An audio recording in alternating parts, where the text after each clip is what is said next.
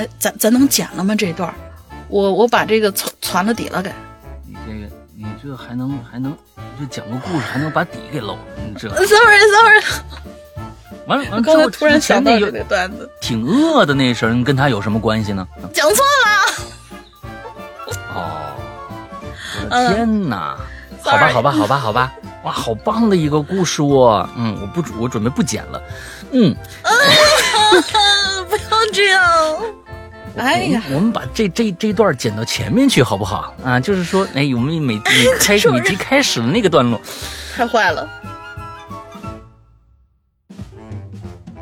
就是一看，我就愣了。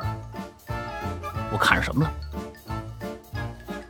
我就看着两只在灰布袍子下边套着一双蓝色花布鞋的脚。这人另外一只手呢？这可是在楼道里啊，大家记清楚。这人另外一只手啊，撑了把伞。那楼道里打伞，这把大伞把整个身体全都严严实实罩起来了。你们想想，这一幕，好家伙，一个楼道里穿一灰布袍子啊，蓝布鞋，撑把伞，这人就出现了，啊，用极其缓慢僵硬的步伐从楼上就这么靠过来。老师啊，要发现张聪同学走路了。完了，我知道是怎么回事儿。你看，跟咱们的这，跟咱们那个想法啊是差不多的。差不多。张聪同学呀、走路的姿势是越来越怪。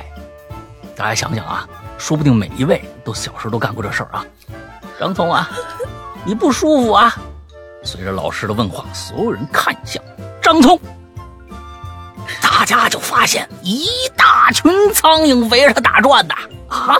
正当我们百思不得其解的时候，张聪同学因为来来回回几次溜达呀，就发现他这个运动裤的裤腿里边，忽然滚落了一块黄焦焦、软哒哒的东西。哎 呀，那是一块吃剩下的口香糖吗？啊！我们来说说，在二零二一年，我们将会大家能能听到一些什么样的呃一些东西。在在前两年，我们基本上是以悬疑类的作品为主，而在二零二一年，我们将会回归恐怖，而这些恐怖又跟过去的恐怖不太一样。啊，我们啊，在二零二一年将会有很多很多惊艳的恐怖作品在我们的会员专区啊，嗯，发出来。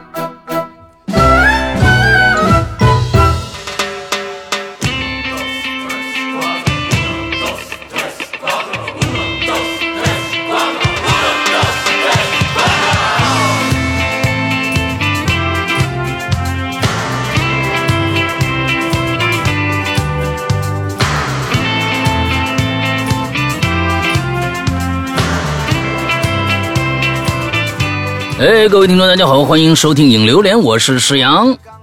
我是大玲玲呀。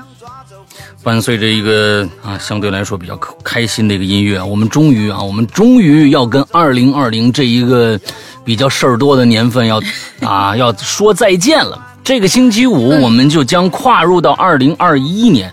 我相信啊，怎么再怎么衰也衰不过二零二零吧。所以，我们一定要。啊，我们终于这个，我们终于要跟他说再见了。啊，在这一年里边，我觉得大家呢，所有的全球人啊，全全球的，呃，不光是华人了，全球人过得都不是特别开心啊，被这个疫情闹的。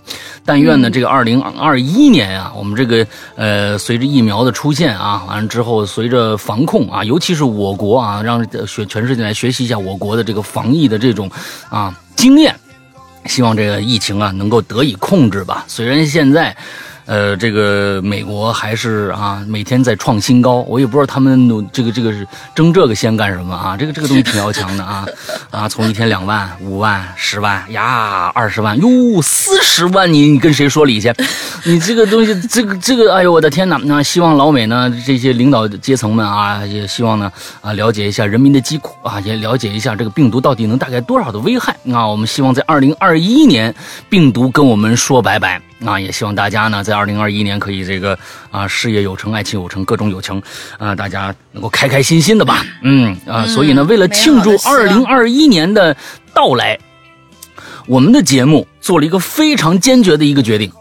哎，啊，这个决定是非常的难下的啊！这这个我们的这个也是做了很多的思想斗争啊。我们的节目做了这样的一个决定啊，其实往常也有，也就是说呢，在这个呃新年的这几个假期啊，啊，就是一二三号，也就是这个星期的五六日这三天，我们毅然决然的决定断更啊，我们就是不更新了。啊，哎呀，我啊，每次到国家日、国家的节假日呢，三天以上的这个这个节假日啊，我们一般都很开心，因为这个啊，我们就不更新了。所以呢，大家注意啊，这个星期五、星期六、星期天这三天，不管是我们的免费平台，还是我们自主的 APP 上的呃节目，全部就就断更了。三天，从下个星期一开始，我们正式恢复我们的播出，好吧？嗯，尤其是我很开心，因为我的直播在星期五。所以，对我也逃了一天，可开心了。OK，OK，OK，OK。嗯，好的，好的，好的。那我们这个就先跟大家通知一下啊，我们第一个欢度这个二零二一的到来啊。完之后，第二个呢是我们要断更了啊，我们这几天呢不更新啊，希希望大家理解一下。OK，我们接着这个星期要来到了啊，这个没主题的主题的这个第三期，特别乱炖呐。这个形式呢，看来大家呢还是比较喜欢的啊。都打嗯，这个每天跟大家说这些故事，这些人呢也是啊，没溜的很啊，也不知道是在说什么。反正哎，你不是没主题吗？我就跟你聊聊我最近的这些啊啊各种各样的事儿吧。哎，有开心的，有不开心的啊，也有神神怪怪的。当然呢，也有也有节目呢，呃，也有朋友呢拿我们当树洞，呃，我觉得都倾诉一些小心事，挺好。没错，其实这个节目啊，呃，我们的节目呢，包括我觉得这个任何一个节目本身的呢，就是要为大家服务啊。如果能给提供给我们的节目能提供给大家这样的一个树洞这样的一个功能的话，哎呦，那我们太开心了。所以呢，看看今天啊，我们的朋友们都讲了点什么吧。来，嗯，好，第一位同学叫白泽义，他说：“大玲玲，山哥。”鬼友们，大家好，我是失踪了几期的白泽义。故事 action，我们村儿位于湘北，这对那帮人肯定打篮球打的特别好，对，嗯，呃，依山傍水，风景好不美丽。但是呢，在这么美丽的地方啊，却有一片被村民们奉为禁地的山林。这故事呢，得从新中国刚成立那个时候说起了。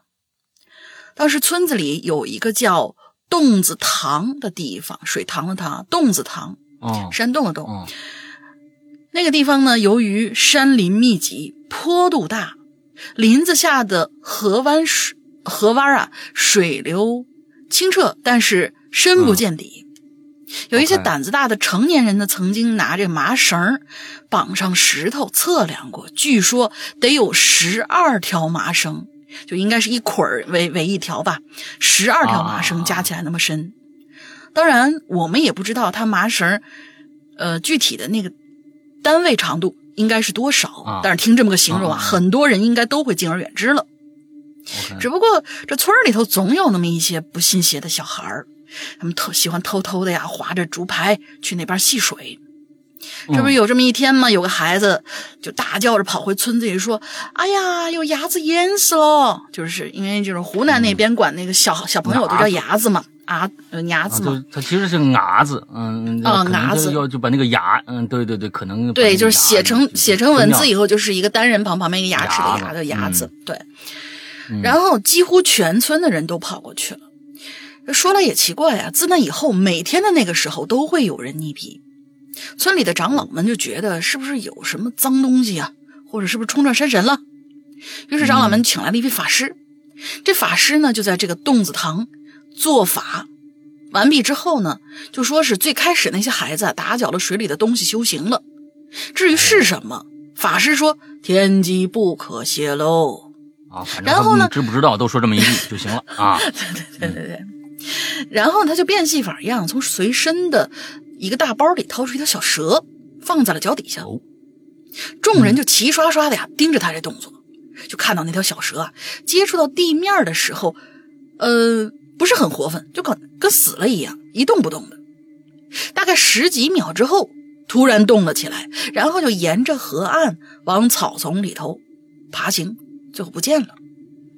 嗯，法师的一连串行为，好像是他一早就知道一样。哦，要不然他还能提前准备蛇吗？然后他还嘱咐村民们三年之内不要吃野味儿，以示对当地土地山神的诚意。嗯，这不得不说，有些行为虽然被现代科学称之为迷信，但是我们却认为那只是当事人对大自然的一份敬畏之心吧。反正自那以后，村子里倒也平平静静，人们都安安稳稳的过日子。村里的土地庙啊、山神庙啊、家族神庙也是香火不断。嗯然后呢，好景不长，历史上的某一个时期吧，就到了。嗯村里面呢，就什么什么什么啊，红卫兵啊啊啊啊，红卫兵横行，他写的是缩写，红卫兵横行，嗯就是文所有革呗。的大庙啊，对，所有的大庙小庙就都被砸毁了。嗯，我 啊，我伯我伯爷爷我伯爷爷就是就是他叔叔，就是他叔叔或者舅就或者大爷。OK OK OK，我白爷爷举着小红本儿，带领其他人把家族神庙烧了个干干净净。很多人就说他这种行为以后一定会遭报应的。可那个时候他年轻气盛又光辉照耀，自然是无所畏惧嘛。哦，对，插个题外话，八年前这白爷爷去世了。去世之前，刚开始呢有些老年痴呆，做出了很多匪夷所思的事儿，到最后呢。全身瘫痪，大小便失禁，愣是被折磨了两年多才走。嗯，看来这人呢，还是应该多做善事嘛。凡事对得起天地，呃，对得起天地人还是比较好的。啊，回来正题啊，那段时期过去以后，村里又开始恢复土地庙和山神庙了。大概是一九七几年的某一天，村里有个人带着干粮去下地，他的家，呃，他家的地呢，正好就在这个之前提到的洞子塘附近。中午的时候，他吃了点食物，就躺在玉米地边上休息了一会儿。结果半梦半醒之中，耳边呢就响起了一阵刮风的声音，而且声音还很大。他当时以为要变天了，然后立刻就醒了。醒来之后，循着声音出现的方向看过去，远远的就看到一条大水缸粗的像水管一样的东西正在慢慢的移动。而那阵风声，就是那个庞然大物穿梭在草丛里的声音。哦，这个时候，与恐怖片不同的发展状况出现了。他扭头就往家里跑，什么锄头啊、水袋啊，什么都没拿。回到村里，逢人便说：“这塘子洞里，呃，就是洞子塘里有大蛇。”但是其实他也没看全，到底是不是蛇，只是觉得能移动的大圆柱，在他的印象之中应该是成精的蛇了。当然，他在告诉别人的时候，为了凸显自己的英勇啊，愣是把场面描绘的极其恐怖。于是那块地方啊，就真正的成了村里的禁地了。次一年，村里发生了一件更玄乎的事儿。这天呢，有个小男孩背着刚摘下来的橘子，想送给隔壁村的外婆尝一尝。小男孩家的外婆住在河的对岸，当时接连两个村子最近的路呢，就是一座高出河面七八米的木桥。这座桥是位于洞子塘下游一两公里的地方的，桥面不宽，只能容纳两个人迎头过桥。小男孩从家里出发，蹦蹦跳跳上了桥，眼瞅着桥都过了一半了，忽然这耳边就响起了呼呼啦啦的水声，他呢就好奇的扭扭头，四处张望，结果就看到了一个非常震撼的场面出现在了他的右边的方向。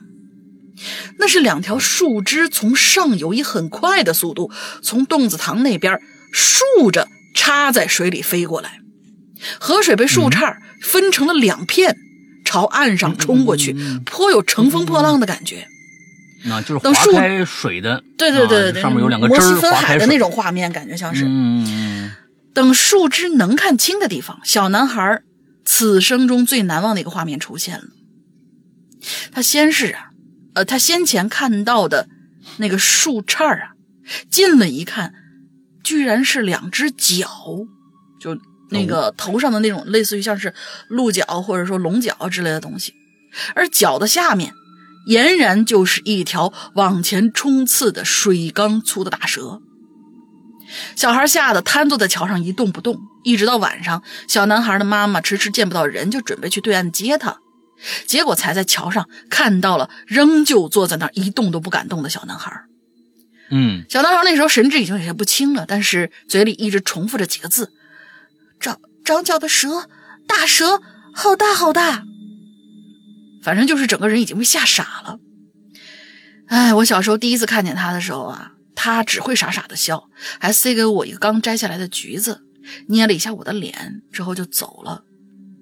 老妈喃喃自语说：“老呃，老妈经常喃喃道说，可怜啊，长得多好看呀。”我就问妈妈：“她是生病了吗？”老妈说：“她是被蛇给吓傻的。”好了，故事讲完了。我是百泽义。由于搬砖太忙啊，错过几期榴莲啊，今天终于我又出现了。主播们，呃，主播鬼友们，晚安。我说讲的好好啊。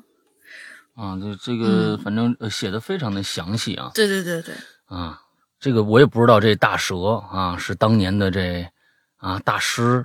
留下那条蛇呢？还是说确实是在潭底？当年那个潭底啊，在修行都不知道什么东西。嗯，哎，这东西也有可能啊。说实在的，这大蛇呀，就算不是修行的什么神物，它呢也能置人于死地啊。你反正去了，你也不知道那潭底有什么东西，哎，就上来一个，说不定就是一个远古时期啊遗留下来的什么生物，嗯，对不对？哥斯拉也好，奥特曼也好，是不是啊？你这个东西谁知道呢？他不一定修行啊，反正他弄死你，反正很简单，人家都长脚了啊，你不知道啊？对，呃，这这个，反正我是觉得，嗯，你说，你先说啊，我是觉得这个大仙儿什么的呀，呃，很有意思啊。其实啊，大仙儿什么的这个东西，其实有没有能耐啊？不见得他他能不能拿着拿一条蛇放在地上，那蛇先是不动，后来擦穿穿走了。那个东西其实不见得啊，就它必须有那个形式。那个形式主要是给啊，你你们看啊，村民们安心。这么着，哎，它有个不，它有个神迹，感觉像一个神迹。哎，他必须有这么说。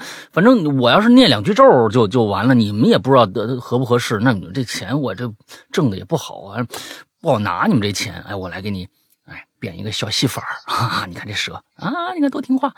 哎，反正都得弄个这个事儿。嗯嗯，你说。我是觉对这个蛇比较感兴趣，因为就是这种老山林里头，我之前不知道我忘记是在哪儿看到过，就是说蛇这种东西其实轻易之下没有遇到那种，比如说找不到神儿或者怎么样的这种情况，嗯，它能够一直一直一直一直的生活下去，然后那个蜕皮越长越大越长越大，就是咱们看过那个叫。呃，狂蟒之灾里边那个里面就就是因为是在那个原始森林里边，没有什么可以侵害它的东西，大家对它也是比较敬畏的，也是绕着它们走，最后就会出现那种真的像水桶、水缸那么粗的那种森蚺，就那个影片快结束的时候出现那个大的森蚺，我觉得是有可能的。这种老山林的，谁知道呢？嗯嗯，那长脚的这个东西啊，就就就就比较新鲜了啊，长脚这个东西就比较新鲜了。好吧，那下一个叫大波浪不浪啊？大波浪不浪啊？不知道，他叫大波浪啊。两位主播好，我来讲一个。大波浪这个你你得当心点啊，他没有没有标点。嗯，他只有好吧，只有空格没有标点。啊，我来是讲一个我上小学五年级的时候发生的事儿。其实我五年级以后就辍学了啊，因为我呢，老师说我这个作文不加标点啊，就是勒令退学了。嗯，啊，就是五年级的事儿。虽然呢已经过去二十多年了啊，但每当想起来呢，都不禁的感到一种一阵心悸啊，害怕。我老家呢在东北的某个工业城市。东北的工业城市是实在是太多了，啊，在一个刚下过大雪的冬夜，大概晚上八点多钟，我老妈呢让我给我二姑家呀送几颗白菜去。啊，冬天的这个北方人现在没有了，啊，现在的小孩都不一定知道，啊，北方呢以前呢要讲究叫冬储大白菜，对，啊，这个东西是必须，一定要有的。当时没有菜。啊，每一家每一户啊，你像八十年代到九十年代那时候都都有这个事儿，很多的地方啊，那就根本就到冬天，它就没有什么，就别的地方别的省份的菜呀，什么这个那的，那时候也大棚很少，哎，这时令只有时令菜，比如说大白菜那大白菜呢，它也得藏起来。那是怎么怎么的冬储大白菜呢？就是说那个大冬天它也不生产大白菜了，啊，但是大白菜特别抗冻，所以要把大大白菜基本上冻起来，放一窖里边啊，或者怎么着的，哎，冻起来储存起来。那我二姑家呢和我们家呀就隔了一栋楼，挺近的。送菜这种事儿，那我就经常干呗。所以呢，我稀松平常的啊，就是这个出发了。我背着一袋子白菜，就来到我二姑家楼门口的时候啊，哎，我就看着，这门口啊，楼门口蹲了个男的，啊，低着头在那抽烟。当我也没多想，匆匆忙忙上了这个二姑家啊，到了三楼，哎，当当当一敲门，二姑开了门，我也没进屋，我就直接把这菜就就递给他。打声招呼，我说走了。哎，二姑把门关上，我准备下楼回家。那时候啊，楼道里呢也没有声控灯什么这种东西。二姑关上门以后，这楼道里可就黑了，什么都看不着。就与此同时啊，就看着一道微弱的手电筒的光亮，还有一个很轻微的下楼的脚步声，啊。就穿过来了，那从从哪？从四楼，啊，四楼那缓步台，就中间转弯那地方穿过来。我是下意识，我抬头一看，就这一看，我就愣那儿了。我看什么了？我就看着两只在灰布袍子下边套着一双蓝蓝色花布鞋的脚。哦。这双脚啊，正在非常非常缓慢的往下踱，哎，这个“踱”字用的不错啊，这好像是啊，五年级以后还是继续的自修了一下啊，要不 一双绣花鞋，人家写的挺好的，只是没有加标点。往下踱，你看着没有啊？踱就是很慢的往下蹭，直觉上呢，这双脚应该是属于一个女人的。啊，之所以不确定不确定这个性别啊，是因为这手电筒这光柱啊，就一直直直的照着这自己的脚面。我觉得这个不奇怪啊，那他肯定下楼嘛。如果是个老太太，她肯定照着脚下边啊。这个我我觉得倒是不奇怪。那她下楼你照正前方没用啊。哎，这这光呢就照着脚面，不像身旁啊是这个嗯挪动分毫。让我根本就看不清他身体其他部分。哎，最重要的是，这个来了，这人另外一只手呢？这可是在楼道里啊，大家记清楚。这人另外一只手啊，撑了把伞。那楼道里打伞，这把大伞把整个身体全都严严实实罩起来了。你们想想，这一幕，好家伙，一个楼道里。穿一灰布袍子啊，蓝布鞋，撑把伞，这人就出现了，啊，用极其缓慢、僵硬的步伐从楼上就这么靠过来。哎呦我的天哪，这一幕啊！当时我有一想法，我说我我我我我我我我我先别动了，啊，让他先下楼得了。可这人呢，走的实在太慢了，这时间呢，仿佛被拉长定格了，而恐惧和危险的感觉马上就涌上来了。不行，我心想，我别等了，我得赶紧走，不能让他靠近我。我想着，于是我就逃也似的跑出了二楼二二姑家这单元楼。我跑着好远，我才停下来。当看见月色、月光下白茫茫的大地，我的心情啊，我这才平复了一些。那同时呢，我也开始好奇。我心想，他既然他下楼啊，那他应该应该是要出来吧。啊，那我干脆我躲一边，我看看这人到底是人是鬼吧。啊，于是我就往回跑了一点偷偷呢躲在那楼门洞口啊不远的一棵树后边，死死盯着这二姑家的楼门洞，等这家伙出来。过了很久，大家是不是以为这东西没出来？出来了，他真出来了。就看着一个撑着伞的人影啊，从那楼门洞里隐隐约约就出现了，但是呢，他没走出来，而是就那么站在楼门洞口不动了，跟个雕像似的，一动不动。就在我想的是这这这干嘛呢？这人旁边啊，突然又窜出一个人来。大家知道了啊，这是我刚进楼的时候，有楼门口不是有一抽烟的男的吗？那记得吧？这男的窜出来了，这男的可一直没走。也许是我那心思全在那撑伞人的身上呢，我就没注意到啊。这楼门口呢，旁边还蹲着一人呢，而他呀，而这个人就是抽烟那男的，显然也被旁边撑伞这人吓着了，向后退了好几步，不知道从哪儿掏出一把锤子。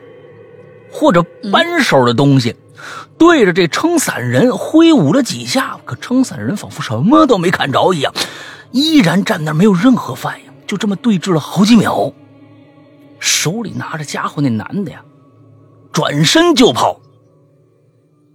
我呆呆的看着发生的一切，有一种非常不真实的感觉啊！当我还在想接下来会发生什么事儿的时候，突然那撑伞人呢动了，就看着慢慢转过身一点点又。退回门洞里了，再也看不着了。后来回家呀，我把这事告诉我妈了，她啥也没说。反正呢，是后来晚上都不让我轻易出门了。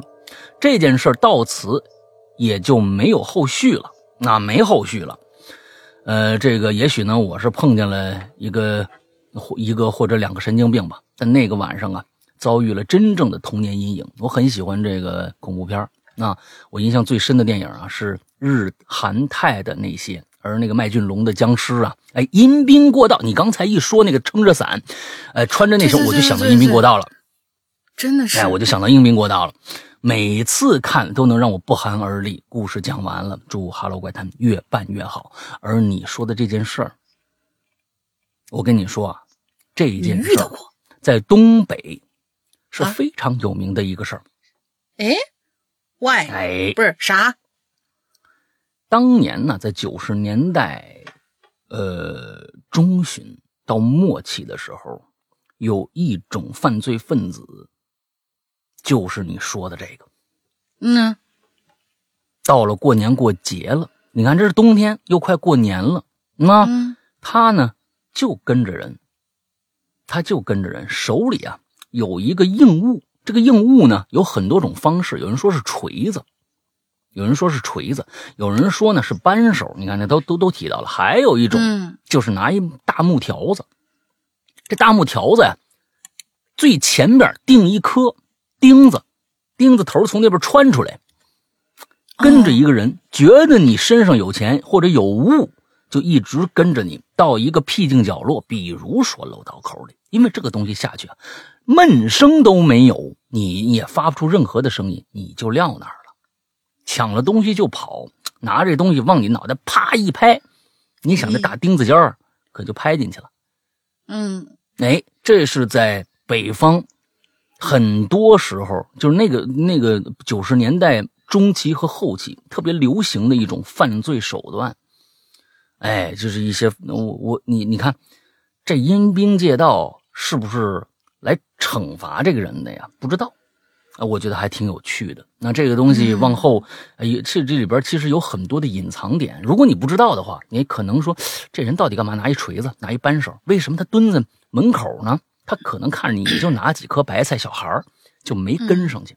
但凡你是一个哎，手上戴个什么亮闪闪的东西，脖子上戴一亮闪闪的东西啊，完了之后穿着貂，是不是进不路？那这人肯定就。到二楼转那转弯呢，叭一拍，这人也就没了。说不定这阴兵借道还真是来来告诉这人，你呀，干点好事儿吧。啊，不知道啊，咱们这是瞎说。嗯嗯，挺好。这没有标点符号，但是故事描述的非常清晰啊。嗯，这个大波浪不浪啊？我觉得还是挺浪的。完了之后呢，你以后也经常来给我们写点故事啊。其实最好能加这个标点。然后虽然我是呃，你都是用空格来表示的，我这阅读上呢，哎，也没有什么障碍。但是哎，标点还是呃，这是一个比较，对吧？啊正式的一种一种一种写作的一种规矩啊，呃，规矩还是要讲的。嗯嗯好吧，来啊，下一个。嗯，下一个，下一个，这位这位同学，我我建议你赶紧去修车啊！他的名字叫这个手刹不太灵，这手刹不太灵这件事情是很严重的。他说：“大家好，我是潜水六年的鬼友阿才，一直都有听咱们的节目，非常喜欢龙鳞小姐姐和石阳哥。这是我第一次来留言，希望能被读到，嘿嘿。嗯，我今天想给大家啊，在这里分享一个我从 B 站某个 UP 主那里听来的故事。废话不多说，咱直接进入故事。他说啊，在他们家楼下住着这样一个老奶奶。这老奶奶呢，跟他的奶奶呀、就是跟这 UP 主的奶奶呢是同村的，年纪呢也差不了太多。不过他们两个其实并不是很熟。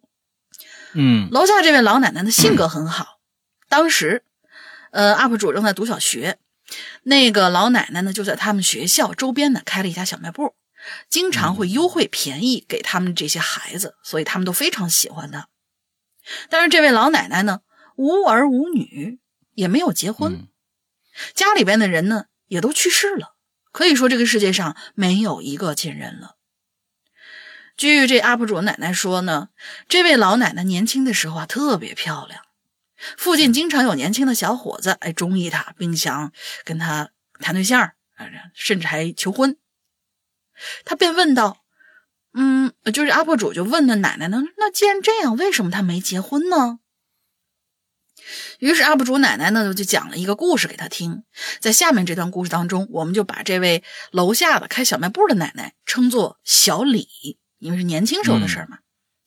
啊，那大概是发生在小李十五岁时候的事儿了。他跟着他的父亲去隔壁村探望亲戚，到了亲戚家以后，亲戚家的小弟便带他去河边玩耍。到河边之后，因为小弟弟贪玩啊，于是就脱了衣服下河游泳捉鱼去了。小李就在岸边替他看衣服，但是过了一会儿，游得好好的小弟突然大喊了一声：“姐，救我！有人拉我的脚！”啊，因为当时河边根本没有其他人，小李呢就不顾一切冲了下去。等到好不容易把小弟拉上岸，松了口气，可是就在这个时候，出现了一只手，突然就抓住了小李，把他往河里头使劲拽。哎呦，而他的小弟却因为害，嗯，而他的小弟，而那位小弟却因为害怕，一溜烟跑掉了。嗯当时小李的力气早就用光了，没过一会儿就被那只手拽到了河底。就在他觉得自己必死无疑的时候，他突然听到了一个男人的声音。具体男人说了什么，他自己不记得了，反正意思是让那东西赶紧滚。之后，小李就感觉啊，有一股力量拖着他缓缓上升，一直到了岸边。嗯小李睁开了眼睛，看到了一个身穿中山装的男的，长相挺斯文的，问他有事没事啊？在确定他没事之后，那个男人才笑起来。小李说呀，那男的笑得特别好看。再后来，那个男人就送小李出了小树林，并说：“我只能送你到这儿啦。”小李很舍不得这男的，但当时的人嘛都比较矜持害羞。小李呢道了声谢，然后就走了。走了没几步，小李却没有听到身后男人离开的脚步声，他就以为呀、嗯那男的应该在看着自己吧，然后就回头看了一眼，却发现自己身后一个人都没有。后来，小李回了回了村子，跟周围的姐妹们说了这件事儿，并确信他在水里头肯定是听到那个男人的声音了。周围的姐妹们都笑话他：“你呀，肯定是呃，就到了岁数了，想谈恋爱了。嗯做梦都能梦见小伙子，呃，做梦，哎，做梦都能梦见小伙子。呃，然后这个小伙伴的奶奶呢，当时在旁边，正在旁边赶羊，呃，应该是 UP 主的奶奶吧，就是应该是她们小姐妹几个在旁边赶羊呢，也插了插了这么几句话。但是这小李啊，并不理会这些。后来，小李就一有机会就往隔壁村跑，或者说是往那条河边跑。这小伙伴奶奶猜测呢，小李肯定是想去寻找那个男的。至于最后有没有找到，嗯，阿婆主奶奶也不知道。后来小李长大了，到了该结婚的年纪，却没有嫁人。嗯，他父母呢，打也打了，骂也骂了，却还是管，却还是不管用。再到后来，两边村里的人逐渐都去城里打工。小李的哥哥在城里混得挺好，打算把家里人都接到城里生活，但是小李拒绝了。他一个人守在村子里面，他一个人守在呃，一直守在村子里面生活。村子开始渐渐变得冷清起来，但是小李仍旧每天过得很开心。阿婆主奶奶说，有一天她路过小李家门口的时候，就发现小李一个人坐在门口，望着另外一个村子方向，沉默着。再后来，因为要建水库，大伙儿都搬走了，小李无奈只好搬过来跟父母一起住。但是他终身未嫁，直到现在为止。这个小伙伴也偶尔能够看到他，在晚上夜深人静的时候，这位小李奶奶呢，总是望着村子的方向，就那么沉默不语，也不知道在想什么。嗯，阿婆叔奶奶说：“呃，阿婆叔奶奶说到这儿也叹了口气，说这真是一段不该有的缘呐。喜欢一个鬼鬼神神的东西，那是我们正常人该碰的吗？这是造孽呀。”嗯，就像这个故事结尾说的那样，他们之间仿佛两颗互相交错的流星，一眼之后便是光年之外。有些人在等待，注定不会；呃，有些人的等待注定不会等来结果。即便如此，他也愿意用一生去守候。最后的最后，祝愿节目越来越好，帅哥越来越帅，两位小姐姐越来越……嗯，好，完了。这这，我我是觉得呀，这是嗯，造什么孽呀？这是奶奶的一个。选择，他认为这样的选择，他心里边才会可能会更加的幸福。虽然有一些不易吧，这一生孤孤苦伶仃一个人，但是他觉得孤苦伶仃一个人，呃，这个等那个人，他认为那个人可能会出现或者怎么样，这这是人的一个一种选择啊。他并不是说我为了受苦我才这个样子的，我明知道怎么样怎么样会更好，他觉得我一直在这儿守着那个人。可能会更好，但这个东西是不是鬼，是不是人，这个咱们就完全不知道，这是人家自己的私事儿，那也可能有更复杂的原因。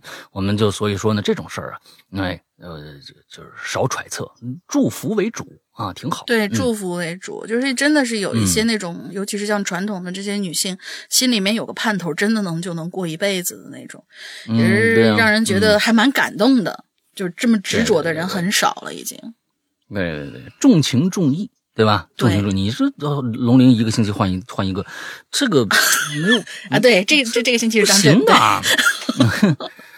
不愿意透露姓名的热心市民啊，我们来了一个叫不愿意透露姓名的热心市民，这位同学啊，山羊哥、龙鳞姐，你们好。趁这次无主题，我来分享一件趣事。话不多说，咱们直奔主题。话说那是我还在小学二年级的一天。啊，那是一个风和日丽、晴空万里的夏日清晨。那我们呢，照常的上了一节枯燥无聊的数学课。啊，那节数学课呢，是我们上午的第一节课。我们的数学老师啊，哎，岁数挺大了啊，五六十岁一老太太，花白的头发，年近花甲呀。这我是觉得呀，不一定，因为花甲之年，在你上小学那个时候啊，有可能人都退休了。只不过呢，这这老师是可能面老点啊，可能四十多岁、五十岁左右，也就这样了。嗯，再加一少白头，再加一少白头，可能三十来岁也有可能。老花镜在鼻子上呢，挎着半挎着啊。嗯，课课讲到一半哎，老师啊，就好像闻什么东西。哎哎，你们。有没有觉得咱们这教室要这确实是年近花甲了？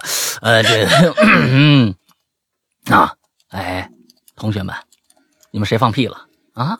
你们有没有觉得这教室里有种难闻的味道啊？嗯，我们点头称是。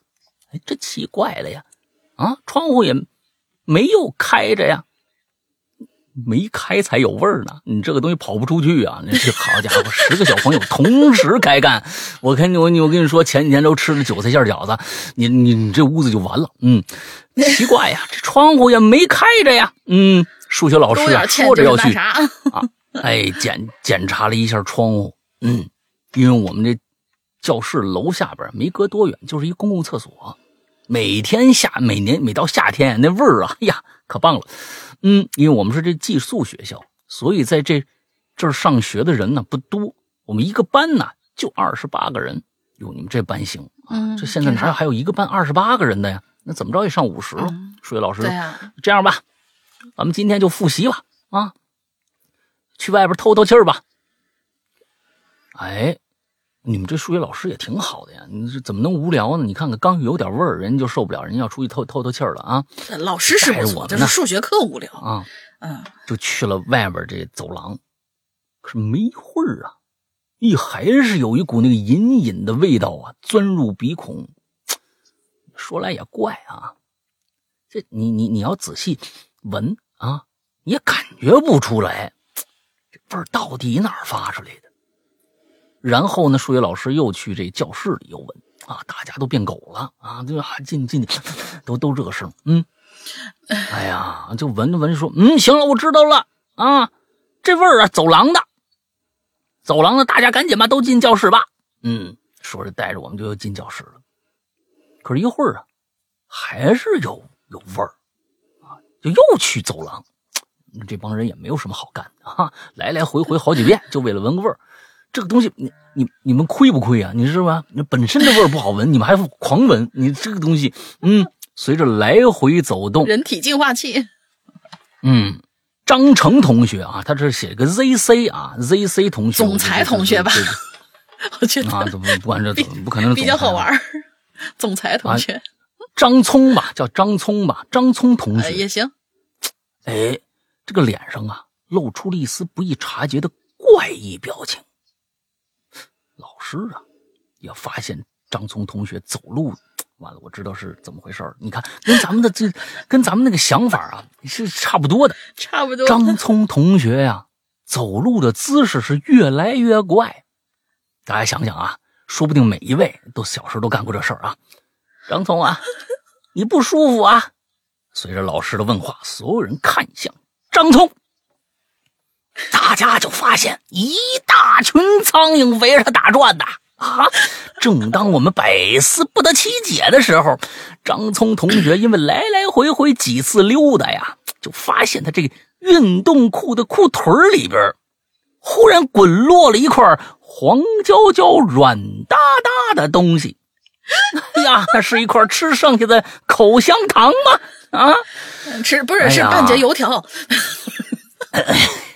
一圈油条，我跟你说，这这这大明，你小时候没干过，没少干这事儿啊！你看这都多少经历，我只能想象得到。不是，我只能想象。故事讲完，我给你讲个讲个笑话。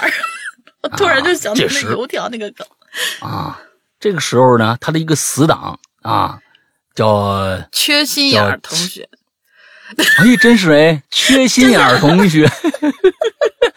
哎，这 Q X Y 啊，他确实是缺缺心眼。缺 缺心眼同学啊，看热闹不不嫌事儿大，说：“哟，你这是不是上课偷吃东西了，哥们儿？”说着，弯腰就去捡那异物。这时候，数学老师大喝一声：“住手！啊，住手！太脏了！”吸引了所有的目光，望向数学老师的时候，发现他脸上的表情由焦急转成了惊惧，之后转变成了一丝苦笑，化为了一一声叹息。哎呦，这一段写的漂亮啊！你看看人物的这个啊心路历程，哎，后来又展现出为花甲之年之后吃过见过的一抹玩味，不错不错啊！这段写的挺好啊，吃过见过还行，嗯，哎，在这儿发出了一一个这个呃这个这个惊呃就是奇怪的声音，大家说哎啊都是这样，我觉得应该是大家咦。哦，就在大家不解之际，然后叹号吗？啊，不解之际，身后传来了缺心眼同学的叫声，拉回了大家视线。哦，那确实，哎，是这样的。众目睽睽之下，那团黄焦焦、软塌塌之物，在缺心眼同学这厮的手指间发生了剧烈的形变。捏碎了。我操！一声的这个啊，冬日里啊啊，一声这个犹如冬日里啊，这夏夏天啊，夏天，嗯，夏天这味儿确实，我操！那时候又怕这这孩子喊着这这张聪拉裤子啦！哎呀，天哪，轰啊！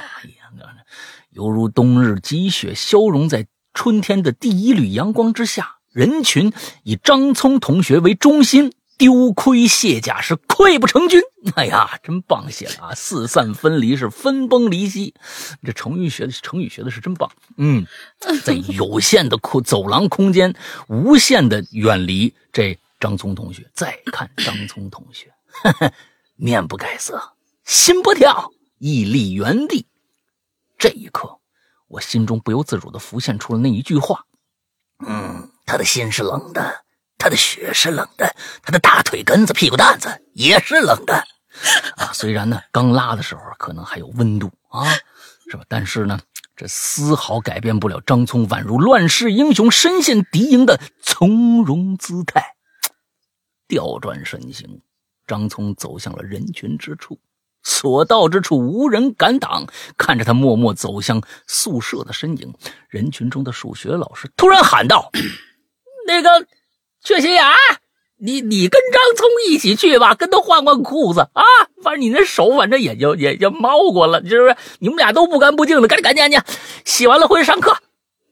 后来呀，啊，你们还想听后续是吧？没后续了啊！洗干净上课呗，是吧？毕竟那时候我们都才九岁啊。打完收工，石阳哥啊，龙玲姐开开心心，事事顺利。祝《哈喽怪谈》尽早成为名动天下、业界第一的有声节目，谢谢吧，嗯，谢谢。嗯，这故事写得好，这故事写的非常之生动。我就不愿意透露姓名的热心市民啊，我还是希望以后能够经常看到啊你的这个佳作啊，这个故事写的很好。不过呢，我觉得什么呢？全体呢，包括老师啊，也都有点缺心眼儿。啊，怪味儿没闻过，不知道什么味儿，屎味儿还没闻过吗？是不是啊？这一闻就知道啊，对不对？那就就就直接，哎，你这哪儿吃过见过这老太太？我估计是她应该在那个那种环境之下，不太可能会有那样的一个味道出现，所以一下没转过来。就你想，一教室她在上课呢，你怎么会突然出现一粑粑味儿呢？不不可不太可能，所以就哎。因为我我我记得是有一种什么东西来着，是什么气体泄漏，它其实也是厕所那个味儿，嗯，是一种化学气体那种泄漏，好像也是属于厕所那个味儿，不是气体啊，不是不是不是不是不是气体，不是这个厕所味儿，是臭鸡蛋味儿，跟厕所味儿还不一样。啊我知道对对对对对，差不多 差不多。你这个啊，你这个化学学的不是很好啊，我是不是很好？确实不是很好。啊，对对对。硫化氢，我记得是硫化氢，就是那那种类似的那种东西，臭鸡蛋味儿那种味道。对，这个东西放在哪儿呢？这个味儿啊，一般呢是加在哪儿啊？加在煤气里头，加在煤气里头。有一些煤气里边会加这个东西，为什么呀？煤气是无无味的，无色无味的。对，哎，所以你要是煤气泄漏了呢，你你得闻着味儿啊啊，你闻着味儿，就刚煤气一泄漏，你就要喊了，爸，你是不是又拉了？嗯，这个东西。啊，哎，煤气煤气里边会加一点，不是不一定是硫化氢啊，反正是加点味道进去啊。对对对，嗯，对，提让提高警觉。嗯，怎么说？你要想讲讲你小时候的那一次？不是我小时候，不是我小时候，是我是是我就是你长大了以后，也不是小时候听过的一个笑话，挺逗的一笑话。哦，对，呃，在讲笑话之前，为我们有可能听这个节目的名字叫张聪的同学呢道个歉，就是我们不是害你，我们不是故意让你风评被害的。嗯，哎，不不不，张聪同学这个名字实在是太多了。你你说你要是这 张张勇，你这种名字啊，你你小学你一定，你在这个人生当中，你一定会遇到四到五个叫张勇的人啊，什么什么什么小明同学啊，什么之类的。张勇、张明啊，你这都有啊。嗯嗯，然后这个这笑话其实呃挺短的，就是说呃嗯，然后就是大概就是在那个物物资比较匮乏那年代吧，反正就是大家都是挤公共汽车上下班嘛。结果呢，就是挤的人特别特别多，就就就乌泱乌泱的一堆挤到公共汽车上。就当时呢，有一个人呐，挤在窗户边上，太挤了，因为他就是属于那种半蹲半站那个状态，结果挤的时间长了，觉得肚子不舒服，然后呢就特别特别想去解决一下，而且还是大号。但是没办法呀，这出不来呀，里边特别挤，也不像咱们现在公车有前门后门，它它只有一个门。然后我觉得你说这应该是火车，呃，不是，是公共汽车。这个故事，它是它是它是公共汽车，不是它是公共汽车。吧？公共嗯嗯是，对，因为因为还因为还有售票员，随便随地吐痰就得罚五块钱，还有售票员的嘛？你先听我讲完。然后，嗯，他就在那个车上面，就那怎么办呢？于是看着大家都没注意呀，就在车运行当中，他想着，要不然我就把窗户给拉开了。窗户拉开以后呢，就凑凑凑，屁股凑到了 那个。窗口边上，然后啊，就啊脱了裤子就开始解决。但是这个时候啊，突然就听见售票员探出脑袋来，然后指着他就大喊了一声：“窗口边上那个脸大的人，那个人啊，别在窗口吃油条，赶紧把脸收回来。”嗯啊，好吧，下来下下一个下一个下一个来，太坏了。好，嗯，下一位同学名字很优雅，跟我们上个那个就是形成了鲜明的对比，叫雅颂晴风。美丽的龙吟小姐姐，帅气的诗阳哥，你们好！听怪谈已经三年多时间了，很喜欢咱们怪谈。在我看来，这里不仅仅是灵异，还有欢乐，还有感动。要知道，这是第一个讲灵异经历能把我感动哭的电台呢。嗯，就是在呃，就是在在人间这节目里面，现在叫奇了怪了。某一期叫梦露那位同学来受受访的那一期，那个姐姐讲到她奶奶去世之后送给她一小狗的那个故事。然后我今天第一次留言，好激动。接下来我要分享的这件事儿呢，影响了我整个人生。虽然一切看起来特别像巧合，也没有见到什么好朋友之类的，但是属实非常诡异。我小的时候住的是平房，整条街上有很多住户，那里邻里关系啊都很好，大家一起经常是在一起聊天，彼此都非常熟悉。我是二零零零年出生的，也就是人们所说的千禧龙年。在我们那条街上，一共有四个是那一年出生的孩子，除我之外，还有两个女孩，还有一个男孩。在这里，我把他们分别叫做小 A、小 B、小 C。小 A 原本是一个有幸福家庭的孩子，父母也都很宠她，是个女孩子。可是呢，大概就在她三四岁的时候呢，她的父亲突然得了精神病。嗯，不犯病还好，一犯病就会到处乱打人、摔东西。有一次还拿着刀啊追着小 A 的妈妈一直砍。于是没过多久，小 A 的妈妈就带着小 A 离开了，而他的爸爸也在他们离开之后不久就自杀了，就在他们之前住的那个房子里。嗯，小 B 的父母是做早餐生意的，家里还算是宽裕，本来生活的很不错。但是呢，在他六七岁的时候，这个小 B 同学的爸爸得了肝癌，哎，得了肝病，治了很久都没有好转，后来不得不接回家中静养。对于他的父亲，我印象比较深。小的时候有一次，我妈带我出去玩，回家路上正好经过小 B 家的门口。那天他爸爸正躺在他们家门口的躺椅上休息，整个人呢瘦的是皮包骨头，但是肚子特别大，特别圆，就像是快要生产的孕妇一样。嗯，当时把我吓得够呛。后来没过多久，小 B 的父亲就去世了，这个小姑娘呢只能跟她妈妈相依为命。小 C 呢是个男孩，我们很少在一起玩，但我知道他的爸爸妈妈在他小时候都离婚了。呃，就离婚了。后来小 C 就跟着爷爷奶奶从那条街搬走，直到我上高三的时候，才偶尔得知小 C 的父亲后来也是癌症去世。也就是在知道这个消息之后，我才把整件事情联系了起来。哎呦，现在来讲讲我吧。在我半岁的时候，有一次妈妈抱着我到我们家楼上，呃，是自己家盖的房子，一共两层嘛，上楼上去晒暖儿。临下楼的时候，他一只手抱着我，另外一只手顺手就去收搭在晾衣绳上的尿布。就在这个时候，我不知道为什么身子突然往后一仰，他没能抱住我，我就这样直接从我们家的楼上头着地摔了下去。哎呦，还好抢救及时，我活下来了。但是因为摔到了脑部神经，我没有办法独立行走了。有的时候想想，真的觉得挺可怕的，又很庆幸。可怕的是，我们四个人的命运似乎注定很与众不同，就像受到了什么诅咒一样。庆幸的是，如果这一切真的像我所想的那样，至少老天还算对我网开一面吧，把我那份报应放在了我自己身上，没有去伤害我的家人。否则，我一定会因为自责而活得更加痛苦。其实我还挺幸福的，有幸福的家，从小到大想做的事情都能完成。虽然很多事情比别人困难点但是我付出比别人多，比别人更多的努力之后，结果都是好的。而那些曾经的痛苦经历，如今都成为了珍贵的回忆，因为他们都是我努力过的一些印记。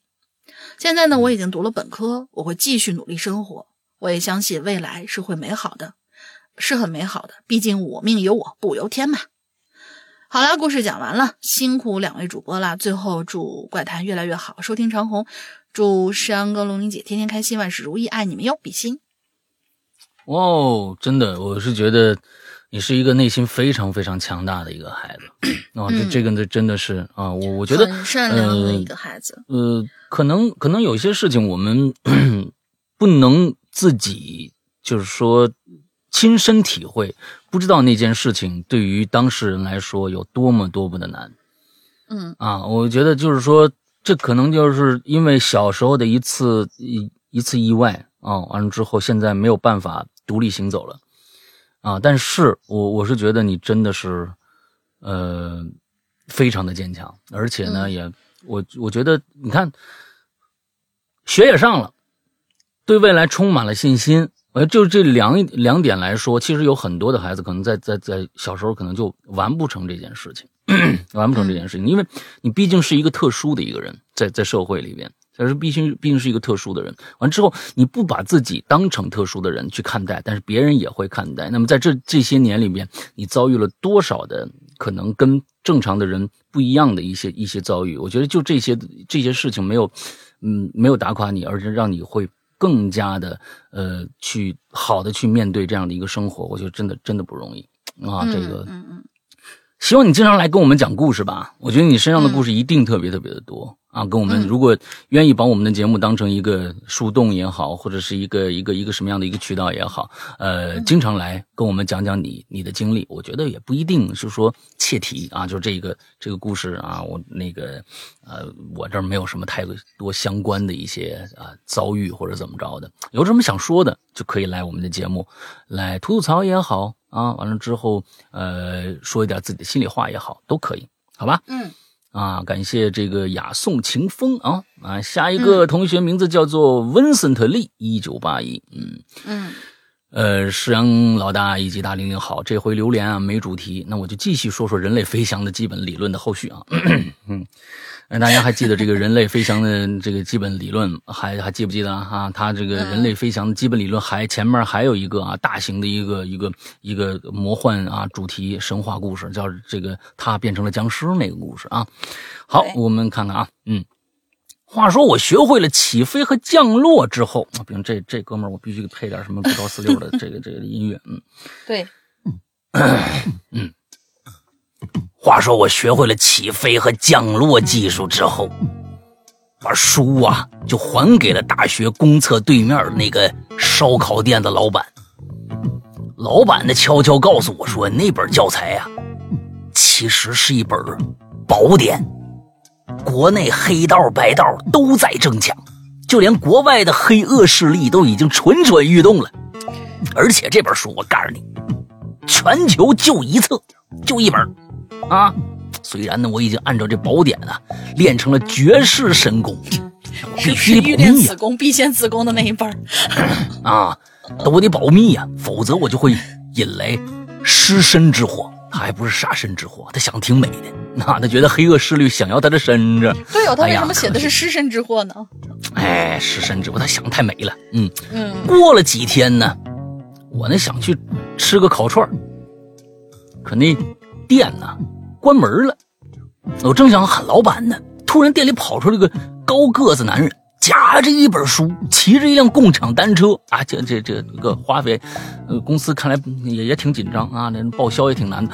骑了一辆共享单车就跑了，我赶紧跑进这个烧烤店，就见老板啊倒在地上，捂着胸口，浑身是血呀，费力的对我说：“桌上有一瓶秘制的万能回春散，快拿过来，给我。”敷伤口上，啊！我赶紧跳下来，从桌上呢就抓起这瓶子，倒出一大把的那个粉末啊，就按在老板胸口了。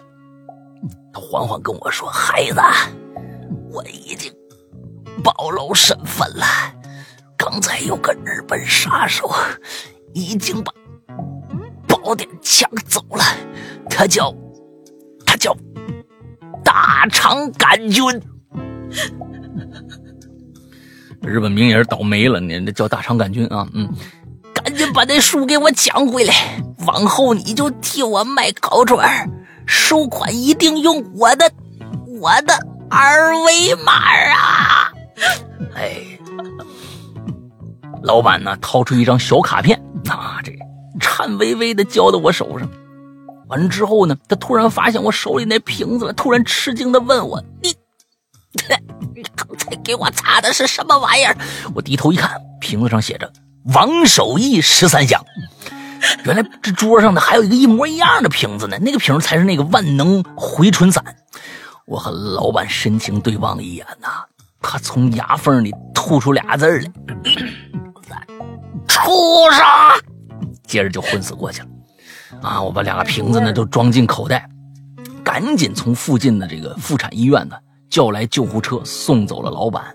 可是我还得回去抢那书去呀，是吧？大肠杆菌骑着车可并没有走远呐。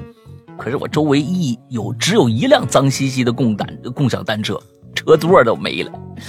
情急之下呀，我也别管那么多了，扫了码上了车，咬着牙可就追出去了。哎呀！就看这前面的大肠杆菌，那是越骑越快呀，我是越骑越慢呐，眼看着就追不上了。突然呐，路口冲出一辆车，砰的一声啊，就把这日本杀手是连人带车给撞飞了。只见他在空中划出了一道美丽的弧线，翻了一长串的跟头，然后恶狠狠地拍在地上，是动弹不得。哎呀！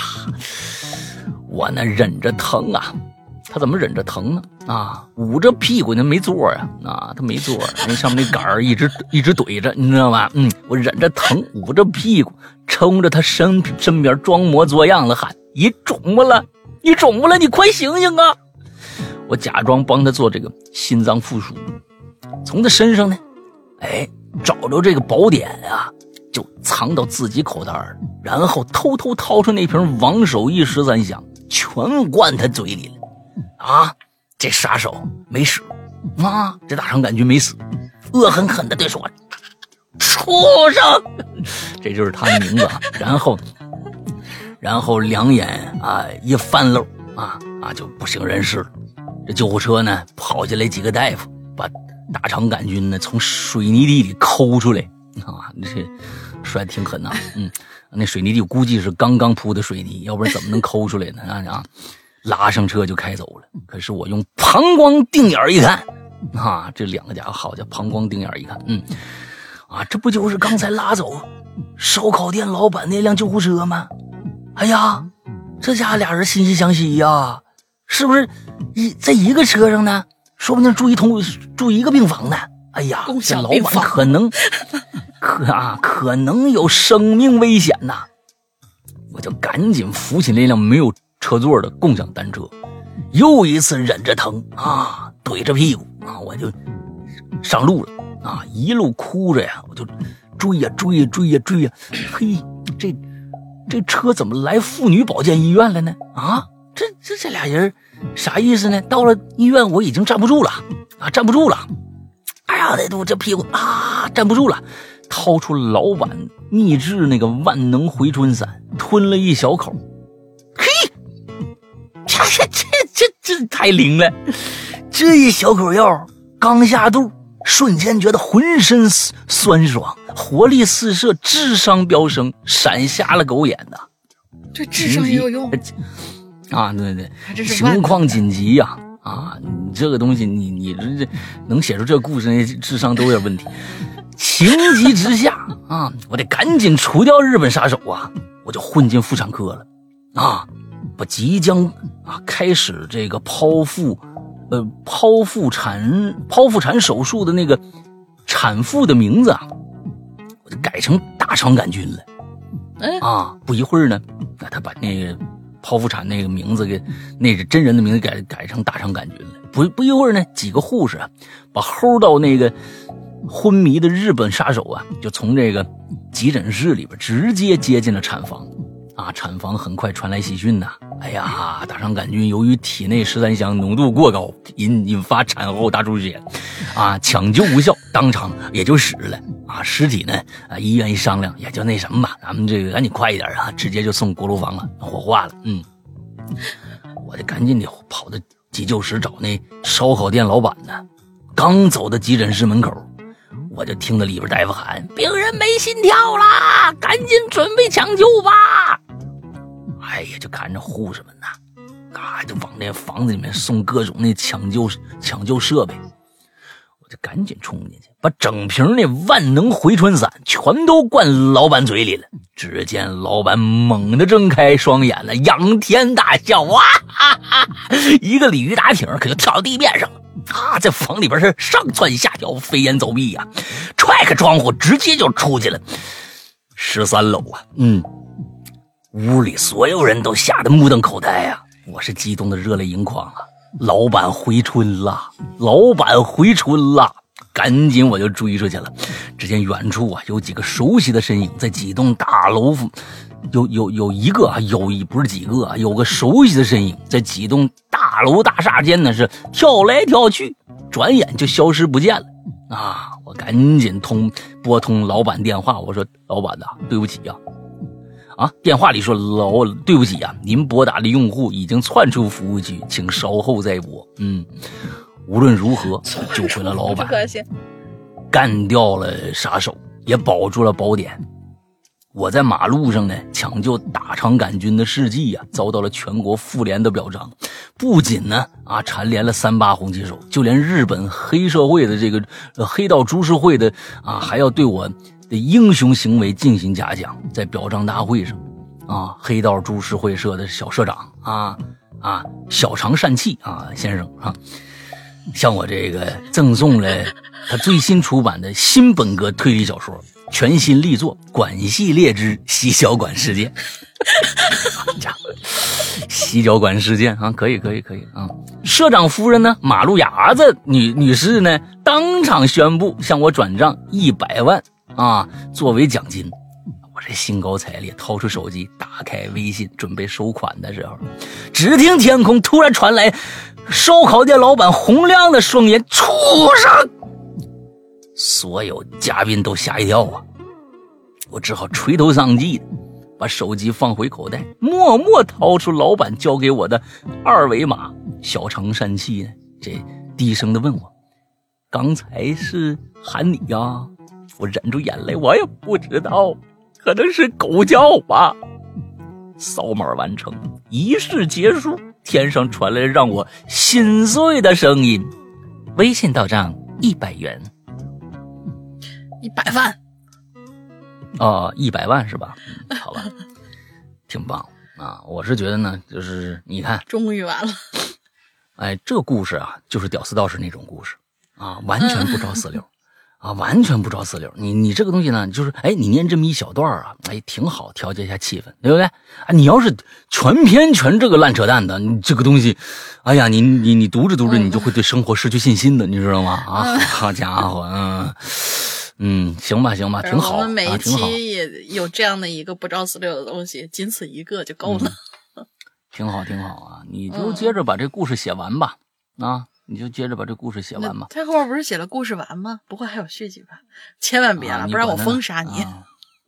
完了之后下两个吧，你连着。嗯。OK，下面这位同学叫二分之一，两位主播好，我听怪谈好久了，从伊里那会儿就开始追了。你你你还把名把名字写错了，是那个讲道理的理啊。之前也一直在潜水，不是他怕写，他怕写写对了算骂街，你知道吗？我们专门的，嗯嗯这次呢，我想说一个我小时候邻居隔壁邻居发生的事儿。那个时候，隔壁邻居家的大母狗生了一窝小崽，有五只的样子。期间呢，送给其他人家三条，自己留了两条。嗯这个故事就发生在剩下的这其中一条小狗的身上。过了大概一个月之后，事情啊就发生了，就是就被发现啊，总有其他邻居家的鸡呀、鸭呀什么的会被其他动物嗯咬死，只留下两个咬洞，就特别像嗯僵尸片里那种咬脖子一样那种两两个洞。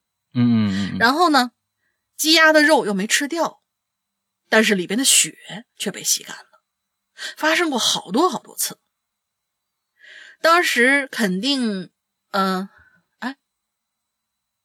当时大家啊肯定是没有嗯想到那个小狗身上去的。嗯后来有一个晚上，这条小狗再一次吸血咬鸡鸭的时候，被那家主人听到动静，就发现了，就起来跑去看。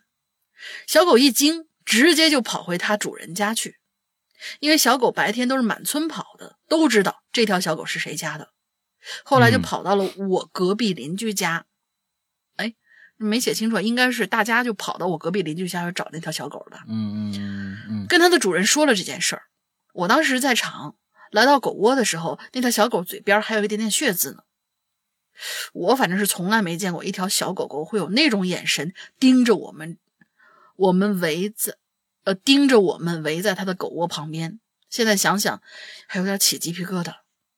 后来这条小狗好像被邻居给那啥了，之后村里边就没有鸡鸭被吸血的事情发生。嗯，好了，事情就这样，写的不太好，多多谅解。祝节目越办越好，加油！啊，我想问问啊，我想狗狗问问，吸血，这个这这哦呃，我我就为什么不可能呢？当然可能。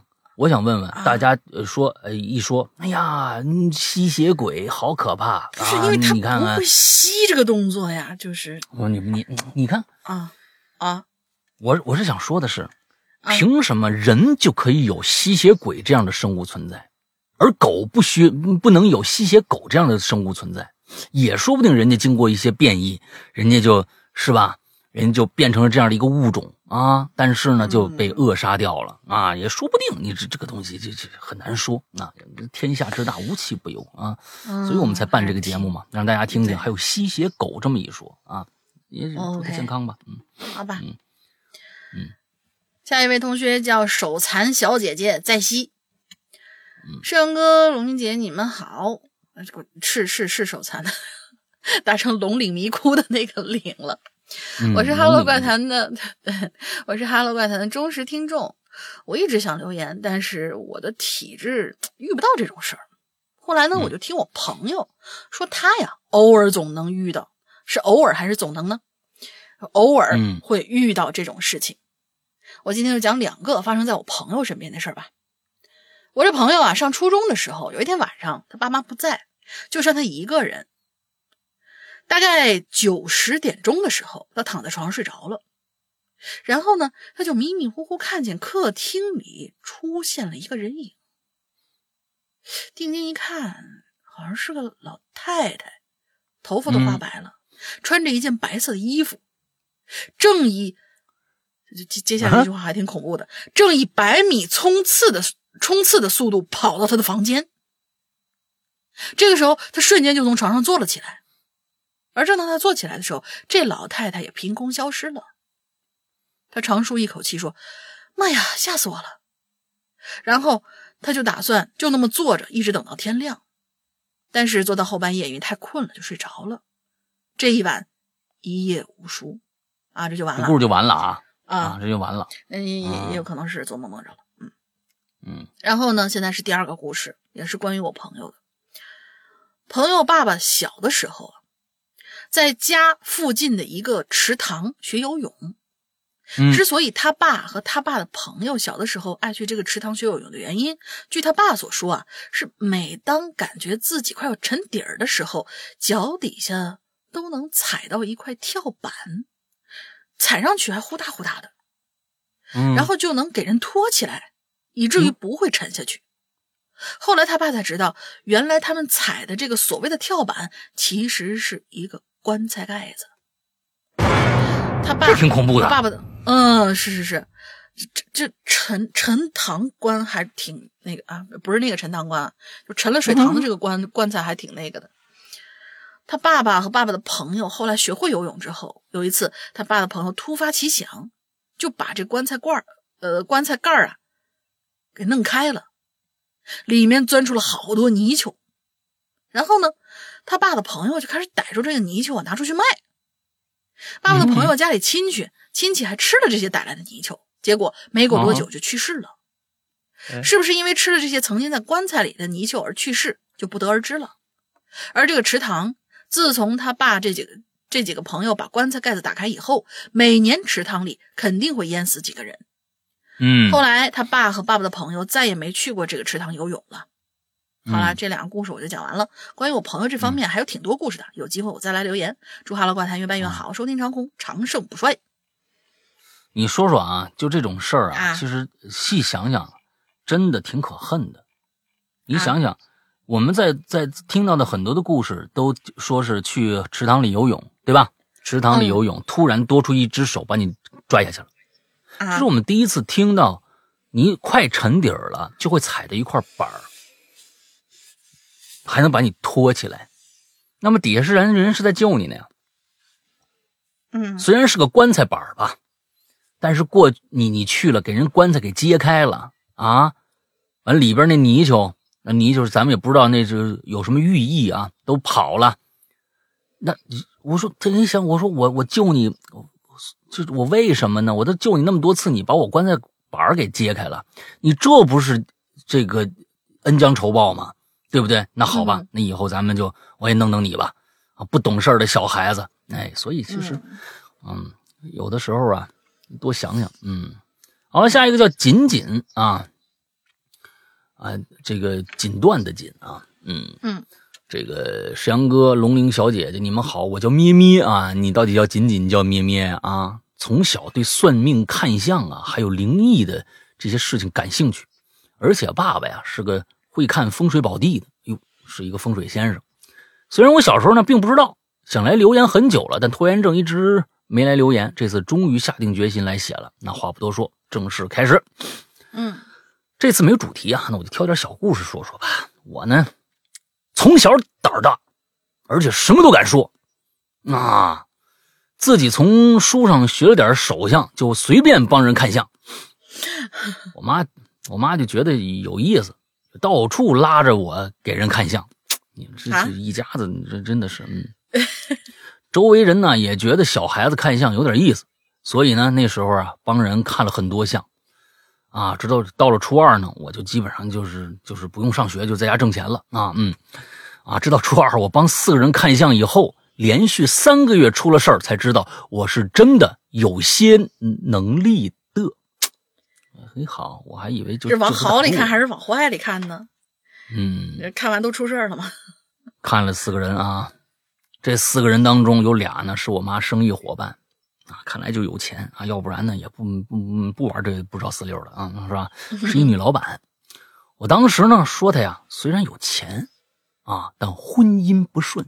初二的孩子跟人说这个啊，嗯，另一个中年男人呢，则是有钱的啊，一个女老板，一个男的，有钱，但是身体不好，赚的呀估计都要去治病。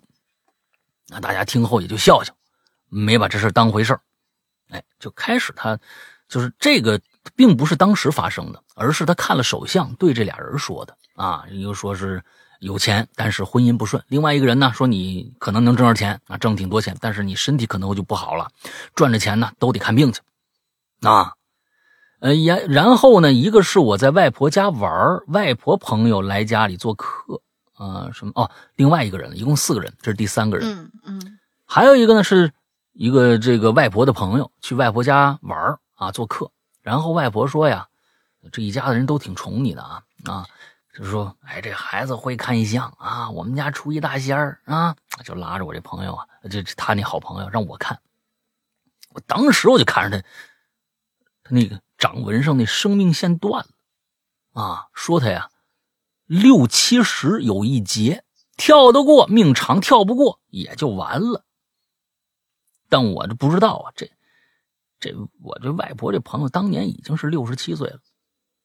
哎，最后一个，最后一个什么呢？晚上啊，我在我们家那个，我在我们家 KTV 打 Xbox，你们就想想他们家多多大势力，他们家开一 KTV 有一包房啊，专门给他连一 Xbox，那你就想想，哎呀，那你还不看给人看命，看算命干啥呀？你就你就你就啊，对吧？嗯，我妈拉着一小伙子开玩笑说呀，给我当哟，这还一姑娘，你看着没有？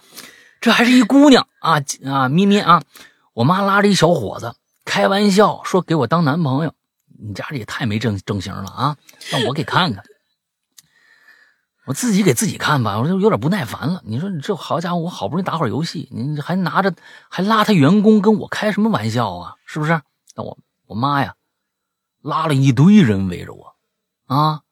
我说行吧，啊。嗯，小小小小娘，我给你们看看。嗯，结果发现他手上啊，所以得线，所以得线都很短，所有的所有的所有的线都很短。那家伙，好家伙，所有的线都很短。大家伸伸出手看看自己的掌纹啊，就是说旁边的都是都是光滑的，就中间有有一两道是吧？那意思，嗯，啊，是我第一次看到的，所以挺惊讶的。说，哟。这人怎么什么都没有啊？没钱没爱，什么都短的很。当时我这嘴上啊，不跟你平常似的啊，满嘴跑火车。我当时说的还是比较委婉的，我心里凉飕飕的，有些话就没说。然后觉得呀，行了，也别想了，这自己想太多了。嗯，哎，以上四个人啊，全看完了。看完这四个人像之后，我继续没心没肺上学，下课了就打游戏。结果一个月后，我躺床上看漫画。你看看这个家庭啊，就玩游戏啊，看漫画，给给别人看相。嗯，就接到外婆电话了。上来，我外婆就问我一个月前帮我朋友看相的事还记不记得？我想了很久，我才想起来，最近呢每天都看相，楼上楼下我都看遍了。啊啊，说哦哦哦哦哦，想起来想起来。然后呢？啊！我外婆突然说了一句：“死了。”一周前夜里，不小心翻身滚下床，全身动不了，骨头压压在胸口，一时没缓过气儿，就过去了。我当时听着全身发冷啊！啊！我外婆还说，她刚六十七，啊，她男人睡太死也没听着声儿，啊，据说呢还是就是自己喘不上气儿了，闷了很久窒息才走的。啊！最后我外婆让我以后啊，就别看了，有点准啊。你这好好的不准，坏的准，怎么办呢？是不是啊？我就点头啊，我说行行好。本以为事儿完了，结果没过就没过多久，我妈呀，哎，前后来电话。什么叫我妈前后来电话啊？传来了其他的哦，他妈那儿就有俩人呢，是不是？我妈前后来电话。传来其他的噩耗，女老板回家以后没多久，跟丈夫大吵一架，一个多月后离婚了。另一个中年男人呢，回去以后老是记着我那话，每次喝酒的时候觉得就心口不舒服，就去这个医院检查一下，发现哎呦，心上啊有十几个洞，心漏啊，还好发现及时，就去北京啊做了搭桥，起码能多活十年。然后还让我妈跟我说声谢谢。我妈都不忍，都忍不住吐槽，我说的还真有点准。又过了一个月，我妈再次打电话，这次声音非常害怕，她就问我，还急不急想给我男朋友，那给我当男朋友的，还记不记得？哎呀，嘿，好记不记得？急不急？我还以为你妈是想特别想把这孩子记，急不急呀？要不要男朋友啊？啊，对对对，还记不记得啊？当时给他说给他当男朋友那小张，我说记得呀。手特别奇怪呀，啊！虽然这个时候我已经有不好的感觉了，但还是不愿意相信。然后我妈就哭了，一边哭一边说：“小张前几天骑摩托出车祸了，右半边脑子碾没了。”啊！碾没了还能在医院当植物人吗？这个东西咱不不太清楚啊，咱这个东西咱也不懂啊，是不是？啊啊，植物人可不是什么都没，可不是什么都没了吗？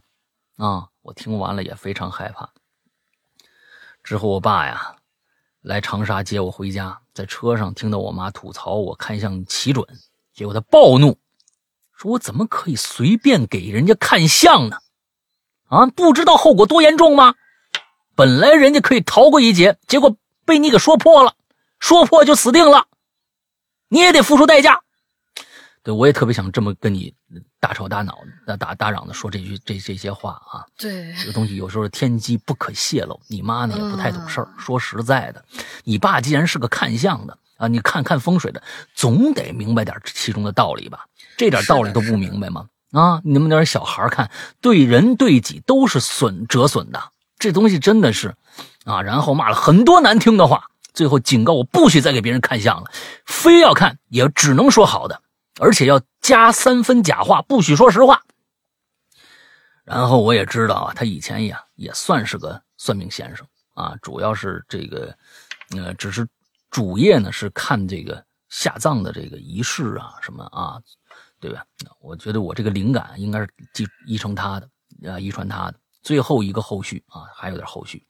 看完这四个人以后，我倒霉了三个月，出门必掉钱，租的房子也来贼，起码掉了十几部手机，大概损失了五六万不止吧。然后大学也没考好，求了很多庙都不行，最后只能说还好我本身没什么意外，只是这代价太让我刻骨铭心了。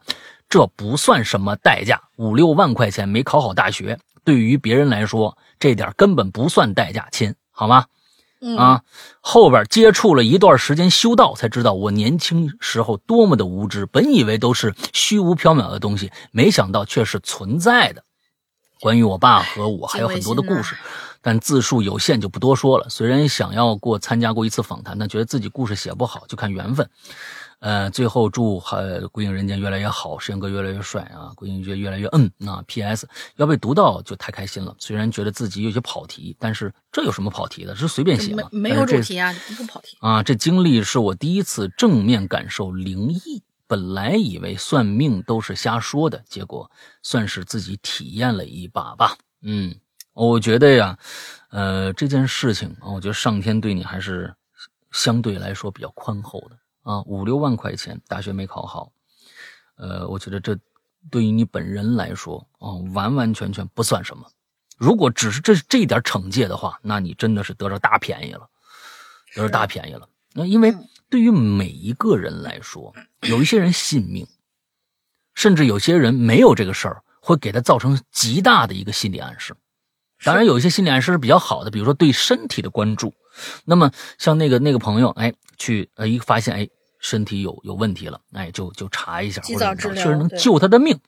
嗯，确实确实救他命。但有一些话，有一些东西，即使你真的会看命，即使你真的会算命，不是所谓的是什么，哎，就是正好碰准了，那那对他的影响也是非常非常之大的。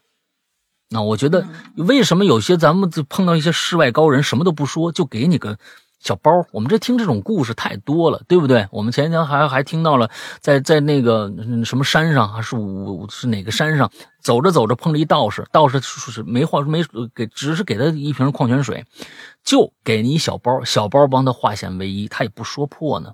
这个东西人命在天呐，啊，人命在天呐，这个东西都是平衡的。那说破，你爸说的很对啊！你说破了，道破天机了，很多业就加在你身上了。这东西，管它是不是真的，但不管怎么说，也不能说我我会看，我就我就说的明明白白的。啊，有一些东西真的，小孩是小孩但是嗯，大了以后这种事儿啊，有一些有的时候可能会觉得我自己有这种能力吧。啊，有的时候是可能是啊，我要帮助别人。或者是怎么着，但是有的时候，有些忙可能是帮倒忙，啊，有些忙帮倒忙，有有也有一些人呢是为了显摆，那我能知道你的命数，啊，我我就要显摆一下，我跟你说说，你三天之后必，这有时候那么心态就不太一样了，啊，心态就不太一样了，所以，嗯，大家我觉得，呃，这方面的人和事啊，我觉得一定有，一定有。有呃还是说我们的我们的节目就是告诉大家，这个世界上有可很多的可能性，但是这些可能性为什么我看的很少？因为很多人可能因为这些事情，啊、嗯，及早地贪参悟了一些东西，这些事情有一些真是天机不可泄露，不能说的，啊，不能说。是，好吧，嗯，所以那些追着你后面跟你呃追着后面嗯跟你说，哎呀，我有一朋友，或者说我很会什么什么这个那个的，哎，我给你看看吧。哟，你这什么什么不顺，我跟你说，他肯定嗯没多大本事。真正有本事的人不敢说，说了自个儿也不好。对，就是以前的我们的那个那个以前的上一个主播，呃，对这些事情非常非常的相信，啊，就听说山西那边有大仙儿就去了嘛，啊，那大仙就跟他说了，我我这个，我跟你实话实说啊，我给你说完了，我是要折寿的，我活不了几年。嗯哎，说这第一句话是这个，我我是就反正就是挣钱嘛，啊，我就是挣钱。完了之后呢，我给你说的这些事儿啊，我我透露天机，我也活不了多久，你就我不要钱，人说的特别好，我不要钱，你看着办。人人这这这这个话啊，我看着办，不知道是真的假的啊，不知道，反正嗯，对，对，他也说了，我我你你要求财，你要求运啊，你要求权都可以，没关系，都可以。你你的你什么？但是你别我我只是拿你以后的一些东西，或者别人身上的一些东西填在填到你现在这儿来，这个东西算不算偷呢？哎，偷你自己的，嗯，挪过来那不算偷，那偷别人的呢，那可能就是偷了。有很多的是这样的一种形式，呃，这这东西真真假假不知道，你没有办法去判断，你也没有办法去验证这个东西。有有些东西是不是说你刚让他弄完，你啪手里就抱抱俩金元宝这种这种事儿，你还得看你命数里面有没有。你往后几年，你慢慢去验证这件事情的真伪，这就这个东西灵不灵呢？那就看你自己的解读了啊。所以。我我是觉得，嗯，有的时候自己不顺，我是觉得不用去找这些人吧。这些人，因为你你你信任他吗？你不信任你自己到这种程度吗？我觉得去，比如说去一些观里面，去一些嗯寺庙祈祈福，给自己一些正能量的一些一些暗示，我这些都是可以的。啊，如果是非要去让佛法加持，佛法不会给你加持这些东西。我相信佛法不会给你加持一些，我我我求了以后，好家伙，你没有听过物质守恒定律吗？这好家伙，嗯，对吧？你这你弄俩金元宝，那谁的金元宝没了呢？对不对？那这金元宝总总得总得在别人身上吧？啊，哎，这种财运、权运也是一样的，那也也是一样的。是所有，我相信所有的能量都是守恒的。你这儿多了，别人就会少。那么别人干嘛要倒这个霉呢？对吧？那是人类的这个自私的这种这种这种想法，切切不可有啊！切切不可有啊！靠，还是通过自己努力吧。到时候你不管有多少钱，有多少权，嗯，都是我自己拼来的啊！这种这个时候我用的什么各种各样的东西啊，那我用卑劣手段，还是通过自己努力啊，真实的打拼，那东西个人修行，那是真的是自己的，好吧？嗯，特别讨厌。就是我觉得把别人把自己的命运变成别人嘴里的一句话的时候，我觉得这个时候我就觉得已经对自己没有什么信心了。那以后你可能就一直是这样的一个恶性循环下去了。遭受一点什么小不幸，就会想到哟，这是不是要惩罚我呀？我得赶紧去去再进进贡吧，看看能把这个灾避过去，或者什么。呃，嗯，我觉得心里边有个神就好了。啊，那神不一定在外边，心里边那个神最重要。嗯，今天咱们最后一个啊，来，好，最后一个刀疤兔同学，他这个故事啊是摘自于一番鬼话，呃，一番鬼话，什么什么什么，嗯，好，好的，又又嘴瓢了。这位主角呢叫小昭，嗯，小昭跟三个闺蜜一起去港澳旅游，先去澳门，再去香港。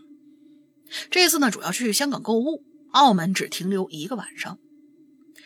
逛了一整个一白天啊，小昭几个累坏了，进了一个五星酒店吃饭小憩。小昭三个闺蜜还要继续逛街购物，但小昭呢已经筋疲力尽了，就让三个闺蜜自个儿逛去吧。她呢要回酒店去休息了。这几个人一起啊订了两个标准间。小昭洗完澡就躺下了，想着明天要去香港，早点休息保存体力。晚上睡得很迷糊的时候啊，小昭呢就做了个梦，梦到他自己起夜走进了卫生间里。嗯，这个卫生间里有浴缸，浴缸旁边是马桶，浴缸上面是有浴帘的。小昭洗澡是不拉绿浴帘的，因为总觉得拉上以后啊，他是无法观察周围的变化的。嗯嗯嗯嗯。但是走进卫生间，他却发现这浴帘是拉上的。哦，小昭觉得很疑惑呀，难道同寝室的闺蜜回来了吗？没听见呢。嗯。这个时候，一阵尿意袭来，小赵立刻坐在马桶上，然后开始解决。这个时候就听到啊，这浴帘的后面。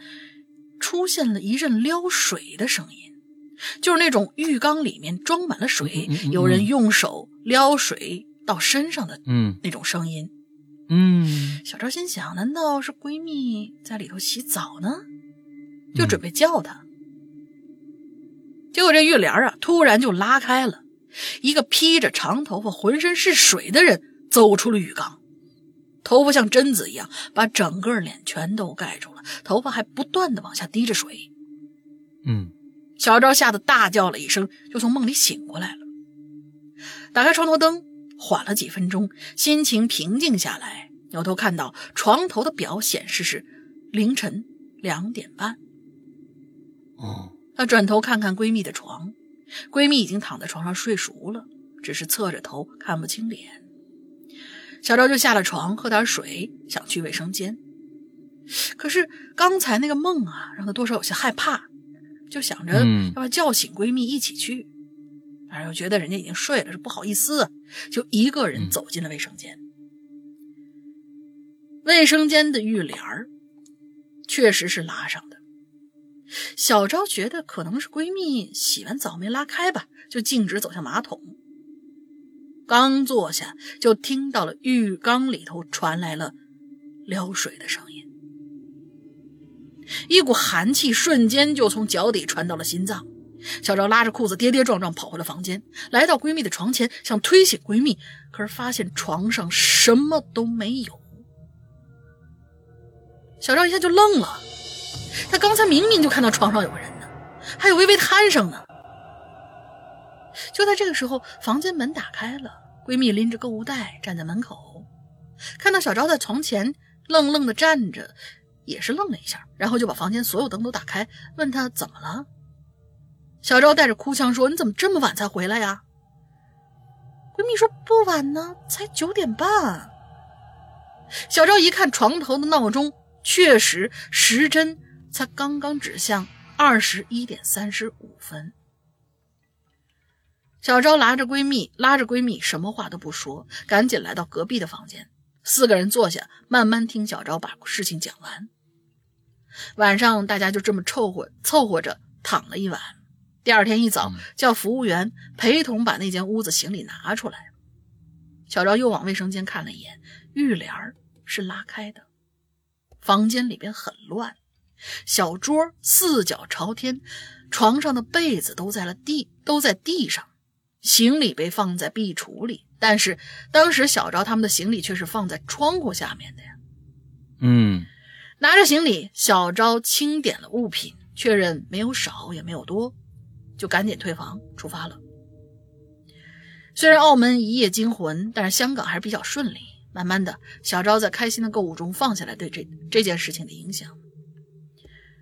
呃，这个故事就就结束了，后面还加了一句，他说。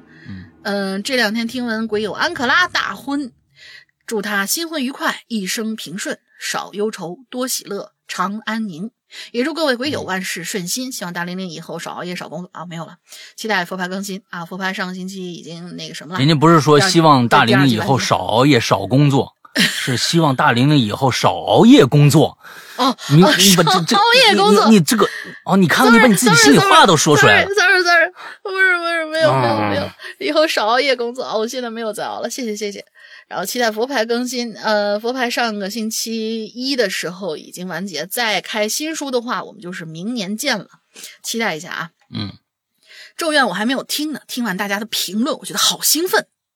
咒怨可能是又是恐怖作品的巅峰之作之一了，下次再来留连。好的，嗯。嗯，这个我们也来说一说，呃，今天的所有的内容就结束了啊。我们来说一说，在二零二一年，我们将会大家能能听到一些什么样的呃一些东西。在在前两年，我们基本上是以悬疑类的作品为主，而在二零二一年，我们将会回归恐怖，而这些恐怖又跟过去的恐怖不太一样。啊，我们啊，在二零二一年将会有很多很多惊艳的恐怖作品在我们的会员专区啊，呃，发出来啊，也希望大家可以去关注一下我们的这个这个会员专区啊。之后，呃，现在预定下来的作品，除了现在的这个《咒怨》啊，因为《咒怨》肯定要是更更到明年了啊，一直要到明年才能结束。嗯，之后，嗯。《咒怨二》也将会在明年上线啊！还有一部上个星期我跟大家说的那部《他人是》，那部作品可能会刷新一些我们以往作品的一些呃意识的底线啊！这一是一部呃很值得有一些故事吧，很值得大家去细细玩味的一些东西啊！也是一个恐怖大作，所以。呃，明年有很多，当然啊，我们的管系列会继续啊，包括我们管系列里面啊最令人称道的其中的一部作品，名字叫做《钟表馆事件》啊，也会在明年上线，所以这些都会在明年有各种各样的呈现给到大家。那是一个，我觉得明年嗯会二零二一年会非常非常的热闹。OK，那大林说一个今天的进群密码吧。嗯，今天进群密码呢，就就是那位写文章没有加标点的同学，他在他的故事里面讲了一个发生在他周围的一个什么撑着伞呐，或者什么这样一个电，是是一个现象啊。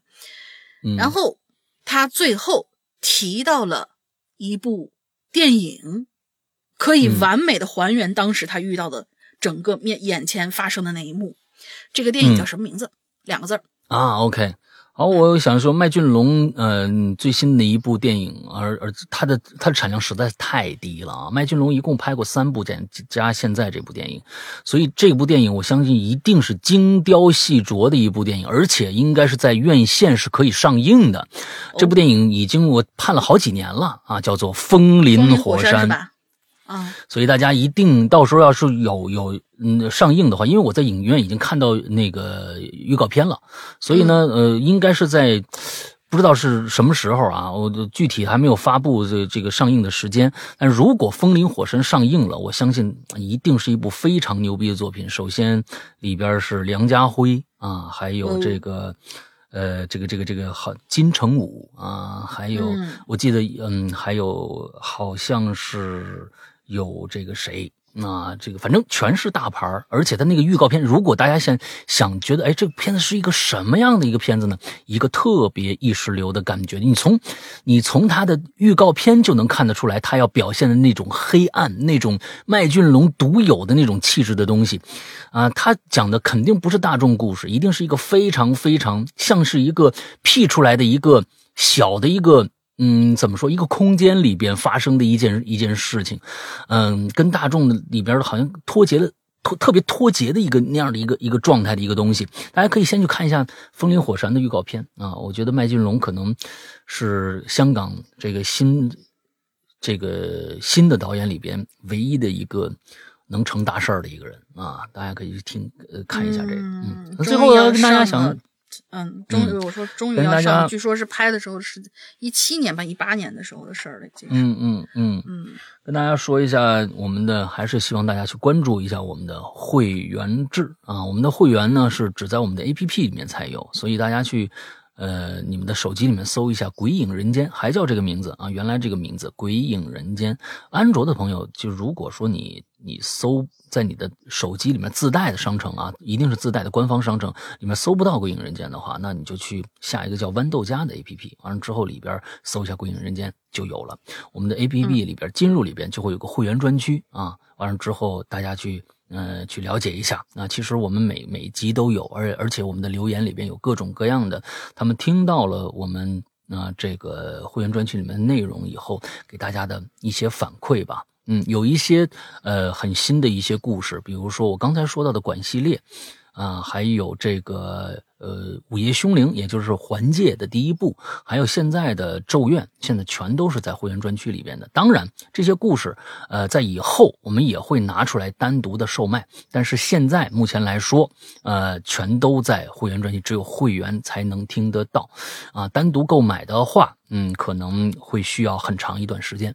嗯，还有更多的其他的一些很多很多的故事，我在这边就不。呃，不多说了。完了之后，估计你进去有会员专区里面的内容，够你能听个一年半载的。对，就是你每天听，连着听，连续听不停，能听个啊一年半载。而且我们里面是日日更新，每天都有不同栏目的不同故事在更新，日日更新。有日有的时候一日三一日双更，啊，三更的时间比较少，时间比较少。但是呢，有时候一日双更是是有的。所以呢，大家可以去。关注一下我们的会员，这个良心的会员啊！现在目前来了解下来，日日更新呃内容啊，那之后我觉得在会员我们的播客界里边好像不多，啊，好像不多啊，而且这个制作量是非常大的啊，啊，制作量非常大，所以大家嗯希望去支持一下我们吧，啊，毕竟让这一档节目继续下去的话，我们是靠。会员的收入在维持我们的现状的，OK。那么今天的节目到这儿结束，祝大家二零二一年来年顺畅啊！不管什么都特别特别的顺。完了之后，这个协议退散啊，完了之后，我们二零二一年能够迎来一个没有疫情的这么一年，起码往好的方向转吧啊！我们也想在。不戴口罩，或者即使能够戴口罩，也能够啊，呃，这个全世界到哪去溜达溜达，玩一玩啊，这这个消散一下我们这一一年里面的郁闷的心情，好吧？啊，祝二零二一年万事顺意吧，大家。今天的节目到这结束，祝大家这一周快乐开心，拜拜，拜拜。